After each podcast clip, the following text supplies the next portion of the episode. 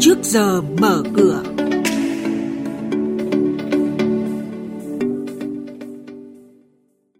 Thưa quý vị và các bạn, những thông tin sẽ có trong trước giờ mở cửa ngày hôm nay, đó là sửa luật chứng khoán để ngăn chặn tình trạng lách luật phát hành trái phiếu doanh nghiệp.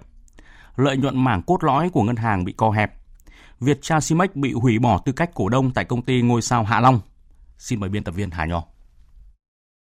Vâng thưa quý vị và các bạn, tình trạng lách quy định về phát hành trái phiếu riêng lẻ để bán trái phiếu ra công chúng đã xảy ra từ lâu, mới được quy định tại Nghị định 163 về phát hành trái phiếu doanh nghiệp và có hiệu lực từ đầu năm nay. Tuy vậy tới nay đã bộc lộ bất cập. Vì vậy, giải pháp khắc phục tình trạng lách quy định về phát hành trái phiếu riêng lẻ để bán trái phiếu ra công chúng sẽ được đưa vào luật chứng khoán sửa đổi. Trên cơ sở đó ban hành nghị định thay thế nghị định 163/2018 về phát hành trái phiếu doanh nghiệp để khắc phục tình trạng này lợi nhuận mảng cốt lõi của ngân hàng co hẹp, tín dụng bị kiểm soát chặt hơn, tỷ lệ thu nhập lãi thuần khó cải thiện, dư địa tăng trưởng lợi nhuận của mảng kinh doanh chính của các ngân hàng thêm khó khăn. Đây là những nhận định của ông Sebastian Eckart, chuyên gia kinh tế trưởng Ngân hàng Thế giới tại Việt Nam. Tính đến cuối tháng 6 này, tín dụng tăng trưởng khoảng 6,6% so với đầu năm. Tỷ lệ này vẫn chưa phù hợp với tốc độ tăng trưởng của nền kinh tế và Việt Nam cần cân đối cho phù hợp hơn.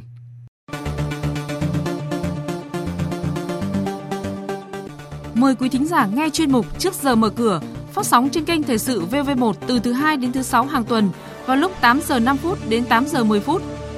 Thông tin kinh tế vĩ mô, diễn biến thị trường chứng khoán, hoạt động doanh nghiệp chứng khoán. Trao đổi, nhận định của các chuyên gia với góc nhìn chuyên sâu, cơ hội đầu tư trên thị trường chứng khoán được cập nhật nhanh trong Trước giờ mở cửa. Thưa quý vị và các bạn, trên thị trường chứng khoán mở cửa với thông tin đáng chú ý từ phiên cuối tuần trước, cả ba sàn đều tăng điểm. VN Index đóng cửa ở mức 975 điểm, còn HNX Index ở mức 104 điểm và Upcom Index ở mức 56 điểm. Về giao dịch khối ngoại, họ tiếp tục mua dòng trên cả ba sàn với tổng giá trị gần 95 tỷ đồng, trong đó lực mua tập trung chủ yếu vào các mã như PLX, KBC, NVL.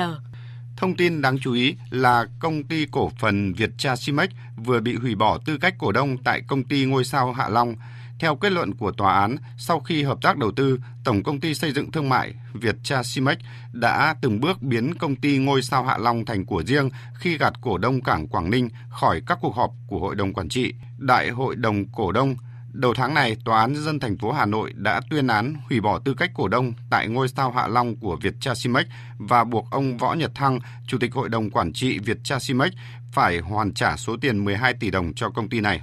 Trong danh sách 108 doanh nghiệp mà Tổng công ty Đầu tư và Kinh doanh vốn nhà nước SCAC vừa công bố sẽ thoái vốn trong năm nay sẽ có những cái tên đáng chú ý như Công ty Cổ phần xuất nhập khẩu Sa Giang, Tổng công ty Cổ phần Bảo Minh, công ty cổ phần hạ tầng và bất động sản Việt Nam, trong đó SCIC đang chào bán toàn bộ 3 triệu 560 nghìn cổ phần, tương đương với 50% vốn tại công ty cổ phần xuất nhập khẩu Sa Giang với hình thức bán đấu giá cả lô, giá khởi điểm là 111.700 đồng một cổ phần. Như vậy, nhà đầu tư sẽ bỏ ra gần 400 tỷ đồng để sở hữu số cổ phần này. Thời gian đăng ký muộn nhất là ngày 12 tháng 7 tới đây và chỉ dành cho nhà đầu tư trong nước.